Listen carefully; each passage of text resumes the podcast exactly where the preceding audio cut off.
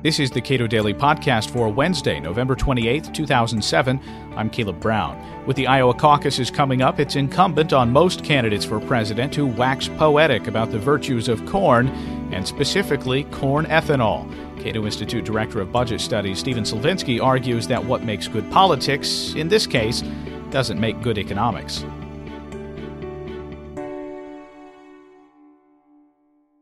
Describe the rise in importance of uh, corn ethanol as a political tool. Ethanol has become the premier energy issue. It's become the premier environmental issue.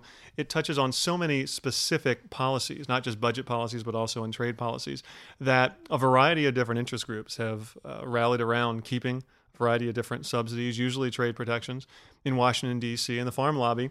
Uh, which was already powerful as a result of their ability to sustain and defend agriculture subsidies to various other crops, have now been able to, uh, in a sense, create this uh, issue du jour, this fashionable uh, intent and interest by candidates uh, of all political stripes uh, to defend programs specifically like ethanol. And so, in a sense, we've got uh, corn farmers basically driving a lot of electoral politics today. How significant is the Iowa caucuses to the formation of most presidential candidates' positions on ethanol? We hear a lot about it. People have to bow down to the uh, altar of ethanol before they can continue on in a presidential race. How true is that? That's certainly true of the Iowa caucuses. No presidential candidate can win the Iowa caucus without saying they're going to defend or expand the ethanol program and the subsidies and the protections corn growers and ethanol producers get.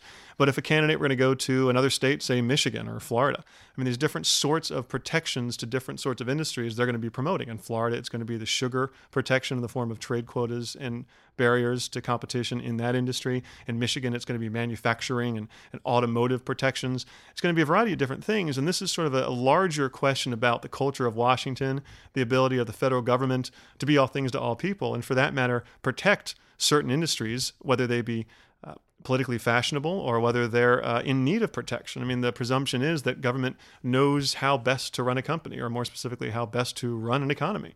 And the presumption is if Congress is going to do something, they're probably going to do something that only harms people in the long run instead of hurt, instead of helps them or protects them. What they're going to do is they're going to find a way of protecting a specific company or an industry uh, and not thinking about the long-term costs of uh, those types of actions. It seems almost like a chicken and egg problem with the government handing out subsidies and with industries or particular companies seeking protection. If every corporation fired their D C lobbyist tomorrow, I still don't think support for these sorts of corporate welfare programs would wane at all. Because uh, you've got in Congress today, and I think generally uh, in, in state capitals even, an idea that politicians should be in the business of meddling in the economy, in meddling in how corporations make decisions and what happens in the private sector. So the idea that uh, much of what politicians do is influenced by who gives them money uh, isn't entirely correct. It is sort of a chicken and egg problem, but I think what you really see is that you've got this demand for political action occurring by politicians and not just by folks who are giving them money. If you think about what was going on in Silicon Valley even uh, in the nineteen nineties or even earlier, you, you had companies like Microsoft or Cypress Semiconductors who didn't have a D C presence. And then, of course, the Justice Department went after Microsoft and forced them to invest money in having sort of a protector in Washington, D C, and so they have hired lobbyists. And so even if you had companies taking off their payroll, lobbyists in D C, they'd go right back on the payroll in a few months because Congress is always interested in meddling. And what the private sector does, that's really what makes a politician look good. They can point to something and say, look what I did, whether it be name a post office after themselves or a new road after themselves, or they can point to a specific program and say, look, I gave money to the, I helped get money for the advanced technology program, which subsidized Ford or Xerox or General Motors. Well, politicians like the obvious effects, but the unseen effects on the economy, on prices of goods and services are not seen and are more difficult to tie to those particular politicians, unlike, say, a post office with their name on it. Mm.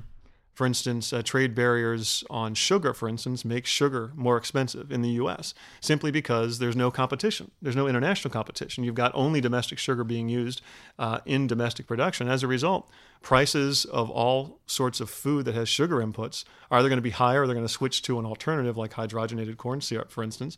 In the case of corn, you're already seeing in, in the numbers uh, an increase in the types of inputs for food, or I should say corn-based food. Effectively, what you're seeing is more and more corn going to ethanol production, less of it left over for food production. As a result, you see increased prices down the line for corn-based products. What that means is uh, an average family might suddenly pay more over time in food costs, but they're not seeing that uh, in relationship to the ethanol mandate or the sugar quotas.